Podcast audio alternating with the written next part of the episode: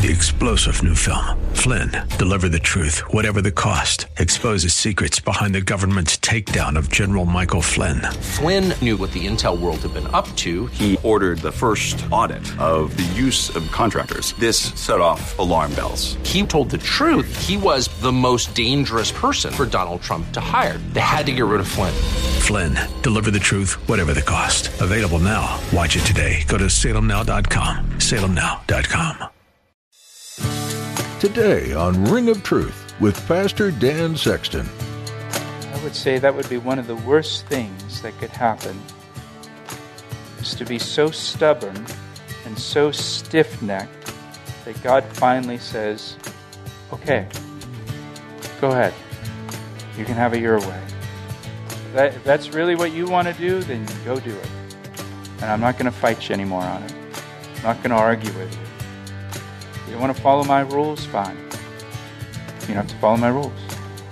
You, you can go do what you want to do. We all have different personalities and are far from perfect, but sometimes we possess characteristics that make it difficult for us to be close to God. Today, Pastor Dan discusses stubbornness as one of these character qualities. There's a point when stubbornness towards God will get you exactly what you want away from Him. He will only take so much and then we'll leave you alone to your own devices. Don't turn your heart away from God and from the only one who can soften it. Let God be right for once. Now here's Pastor Dan in the book of Ezekiel chapter 20 for today's edition of Ring of Truth.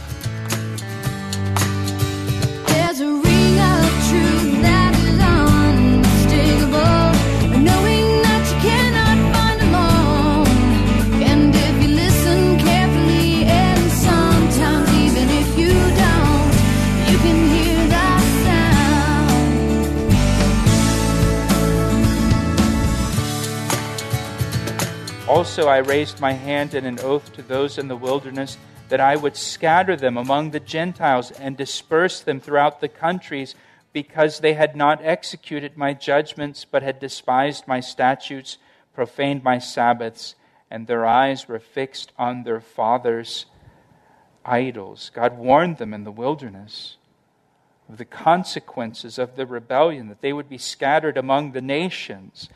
And remember, he's, he's saying this through the prophet Ezekiel to the children of Israel that are in, in Babylon, that have been taken captive, that have been removed from the land. But even that warning didn't cause them to, to change. Therefore, verse 25, watch what he says here. I also gave them up to statutes that were not good and judgments by which they could not live. And I pronounced them unclean because of their ritual gifts, and that they caused all their firstborn to pass through the fire. They offered their children to Molech, that I might make them desolate, and that they might know that I am the Lord. Verse 25, God says, I finally just gave them up to their own desires. And here it was, all the way back into the time that they were in Egypt as slaves, that God made these promises to them, and they rebelled against Him, and He brought them out into the wilderness, and He made promises to them in the wilderness, and they rebelled against Him. And all their whole time in the wilderness, they kept rebelling. They were contentious against God. They didn't like Him ruling over them, and they, they didn't want to obey His commands and live by His rules. They wanted to do their own thing and worship all these idols. And God says, I, I finally got to the point where I just gave them up to their own desires. I got to the point where I said, okay, have it your way. That's what you want to do? Do it. And you can have it your way. And to me, I don't know about you, but to me, I would say that would be one of the worst things that could happen is to be so stubborn and so stiff necked that God finally says, Okay, go ahead. You can have it your way. If, that, if that's really what you want to do, then go do it. And I'm not going to fight you anymore on it. I'm not going to argue with you. You don't want to follow my rules? Fine. You don't have to follow my rules. You, you can go do what you want to do. And God even says here, I, I, I turned them over, I handed them over, I gave them up to statutes that were not good. I knew that it wasn't going to go well with them. I knew it wasn't going to be good for them, but that's what they wanted. So I just finally said, okay, that's what you want. You can have it. And go have it. You know, you do you. Go do it. Know, in Psalm 81, verse 11, but my people would not heed my voice, and Israel would have none of me. They would have none of me. And so I gave them over to their own stubborn heart to walk in their own counsels. Again, I would think that would be the, the worst thing to be that stubborn, that stiff necked, that hard headed. You get to the place where God finally says, All right, you, you just do whatever you want to do. I'm not going to fight you anymore. Therefore, Son of Man, speak to the house of Israel and say to them, Thus says the Lord God, in this too your fathers have blasphemed me by being unfaithful to me. When I brought them into the land concerning which I had raised my hand in an oath to give them, and they saw all the high hills and all the thick trees, there they offered their sacrifices and provoked me with their offerings. There they also sent up their sweet aroma and poured out their drink offerings. Then I said to them, what is this high place to which you go? And so its name is called Abama. To this day, which just means high place.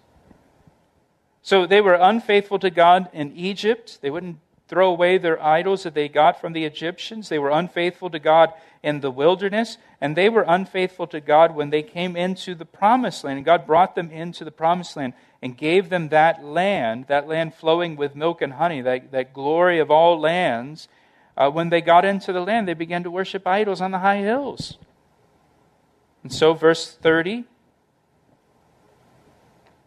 Therefore, says that, say to the house of Israel, Thus says the Lord God, Are you defiling yourselves in the manner of your fathers and committing harlotry according to their abominations? For when you offer your gifts and make your sons pass through the fire, you defile yourselves with all your idols, even to this day. So shall I be inquired of by you, O house of Israel? As I live, says the Lord God, I will not be inquired of by you. God says, hey, you're, no, you're no better than your fathers. You're no better than your fathers. You're doing the same thing they did. You're not listening to me. You're not doing what I've asked. You're, you're rebelling against me. So I'm not going to allow you to inquire of me. I'm not going to answer you. Not going to answer you. I mean, put it in human terms. If someone comes to you seeking advice, because I mean, these are the elders of Israel have come to Ezekiel, they want to hear from the Lord. What does the Lord have to say? Someone comes to you seeking advice, you give them advice, and they begin to argue with you about the advice you've given them, and they become contentious and angry with you over the advice you've given them and then they go off and they, they ignore what you've said, they do their own thing. Then they come back later on to ask advice of you again. You give them your advice, and again, they don't like your advice, and they begin to argue with you and become contentious with you about you, what you've advised them to do, and they go off, they don't do it. They come back a third time asking your advice. You give them advice.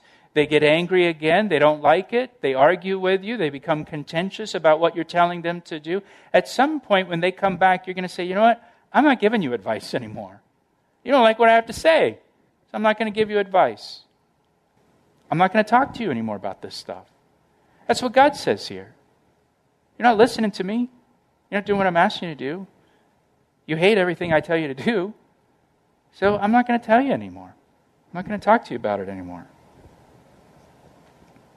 So, verse 33 As I live, says the Lord God. Surely, with a mighty hand and with an outstretched arm, and with fury poured out, I will rule over you. God says here in verse 33 that they're going to go through a period of judgment because they refuse to obey. And what he begins to describe here in these next couple verses, it, it doesn't really fit with the Babylonian captivity. It seems like this is actually looking ahead to the last days and the tribulation period and God's dealing with the Jewish people, the people of Israel, in the last days. So, verse 34 I will bring you out from the peoples and gather you out of the countries where you are scattered with a mighty hand, with an outstretched arm, and with fury poured out. There's going to be judgment involved. And I will bring you, look at verse 35, I will bring you into the wilderness of the peoples, the nations. And there I will plead my case with you face to face. That's amazing. I mean, he, he retraces their history and he can say, from the moment I called you out of Egypt, from that time, you've been rebellious. Egypt, you were rebellious. I brought you into the wilderness. I made pledges and promises. I made a covenant with you. At Sinai, you, you rebelled. The whole time in the wilderness, you rebelled. I brought you into the promised land. You rebelled.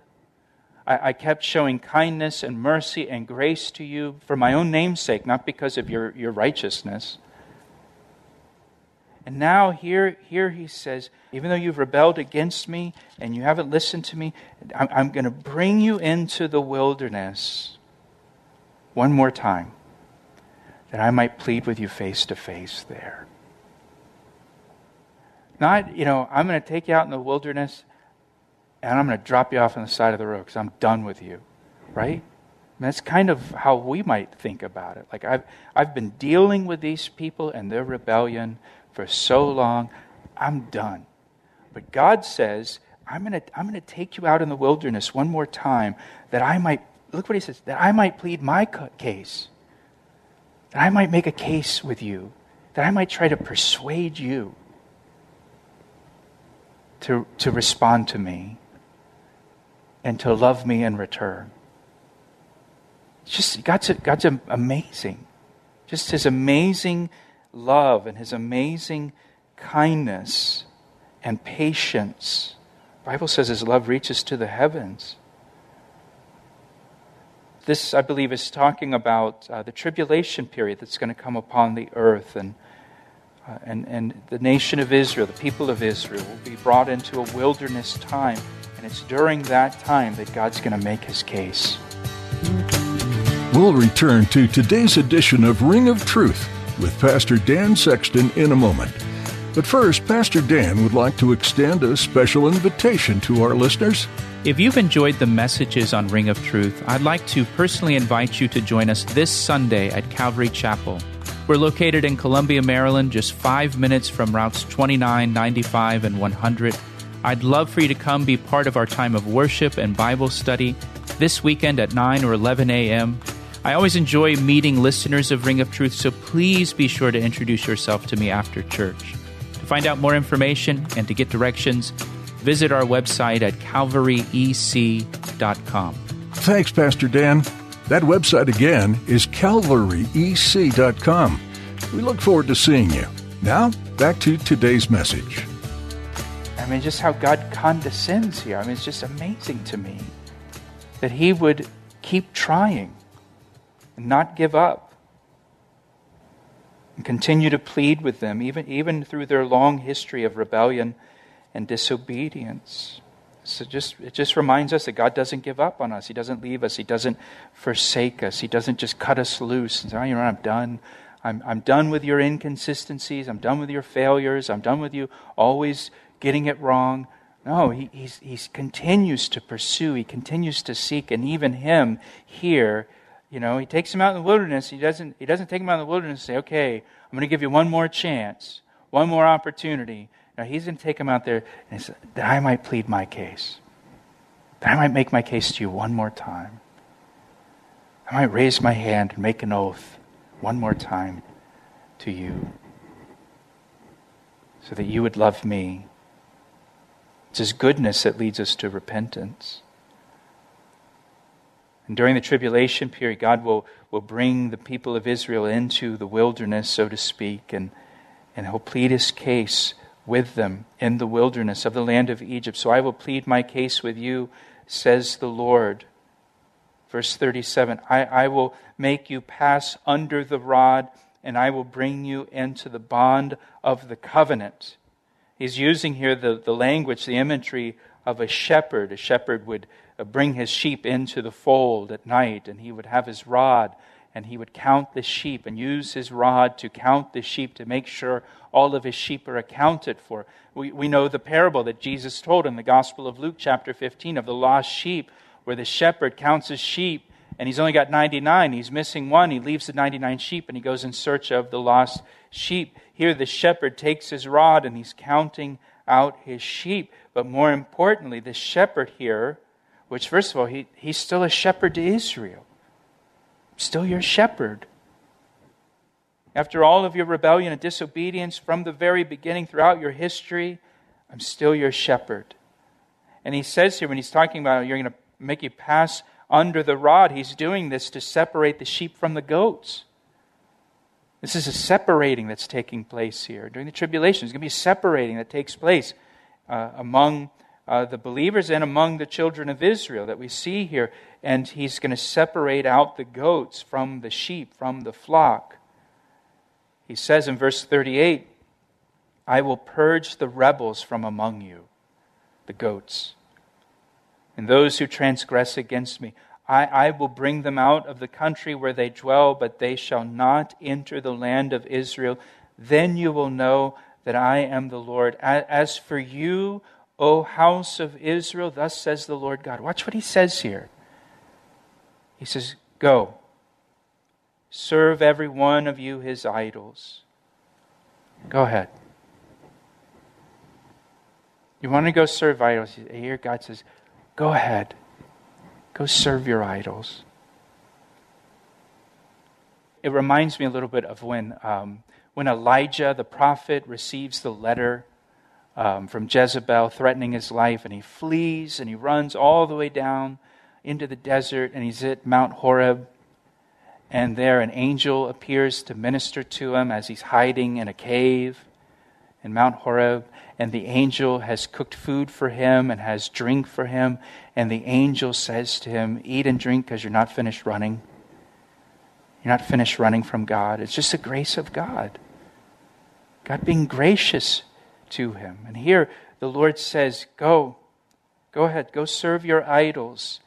And hereafter, if you will not obey me, but profane my holy name no more with your gifts and your, your idols. For on my holy mountain, on the mountain height of Israel, says the Lord God, there all the house of Israel, all of them in the land, shall serve me. There I will accept them, and there I will require your offerings and the first fruits of your sacrifices together with all your holy things. What is God doing? He's saying, go, go, yeah, go ahead, go serve your idols. And then he's looking ahead to the kingdom age when all of Israel is gathered on the holy mountain, on the mountain height of Israel, at the Temple Mount. And they're gathered there, all the house of Israel, all of them in the land. And there, finally, they'll serve me. Go serve your idols right now. But God knows there's coming a day and they will serve me. And there I will accept them, and there I will require your offerings and first fruits of your sacrifices together with all your holy things. I will accept you as a sweet aroma. When I bring you out from the peoples and gather you out of the countries where you've been scattered, and I will be hallowed in you before the Gentiles. Remember how he's been showing kindness and grace and mercy to the children of Israel in spite of their rebellion for his own name's sake, because of his reputation before the Gentiles, the non believers. And now he says, Then, I know then, then I will be hallowed in you before the Gentiles. I won't have to worry about defending my own name's sake anymore because of you. You'll defend it by the way that you hallow me and honor me before the Gentiles. Then, then, he's looking ahead, then you shall know that I am the Lord when I bring you into the land of Israel, into the country for which I raised my hand in an oath to give to your fathers, way back when you were in Egypt. And there you shall remember your ways and all your doings with which you were defiled. And you shall loathe yourselves in your own sight because of all the evils that you have committed. Then, then there'll be, there'll be national repentance. Then they'll, they'll, they'll loathe themselves for their rebellion. Right? It says, it says elsewhere in the Old Testament, uh, they, they will look on him whom they pierced, and they will ask him, Where did you receive these wounds? And he'll say, I received these wounds in the house of my brother, or my own people. Speaking of Jesus Christ. It says that they will mourn as one mourns for their, their only begotten Son when they look upon him. In Israel, nationally, during the, during the tribulation period, they will come to the point where they, they, they realize that Jesus Christ is their Messiah, that He is their Savior.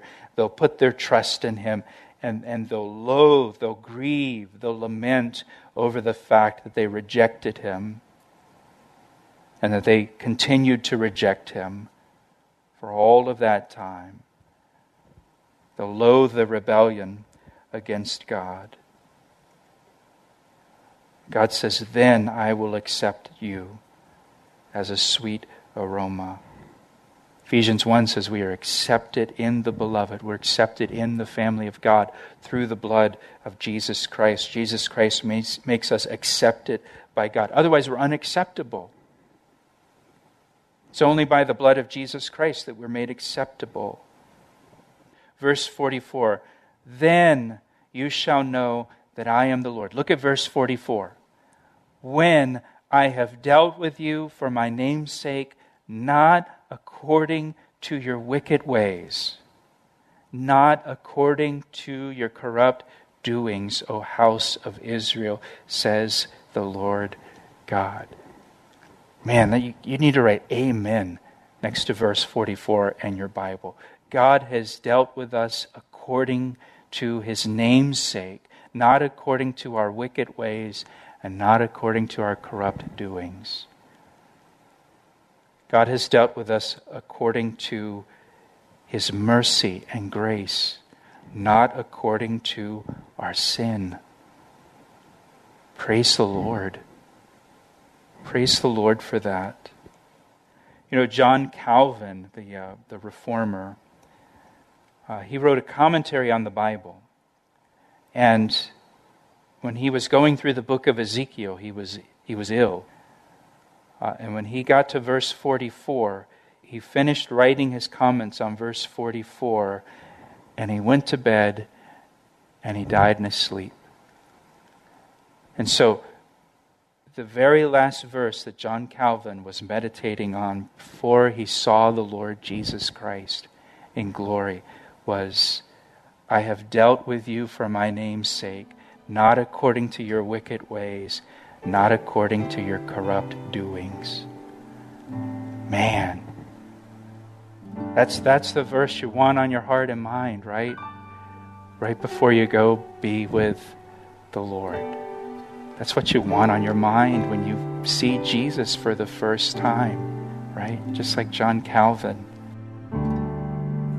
He asked me how I know, and I say,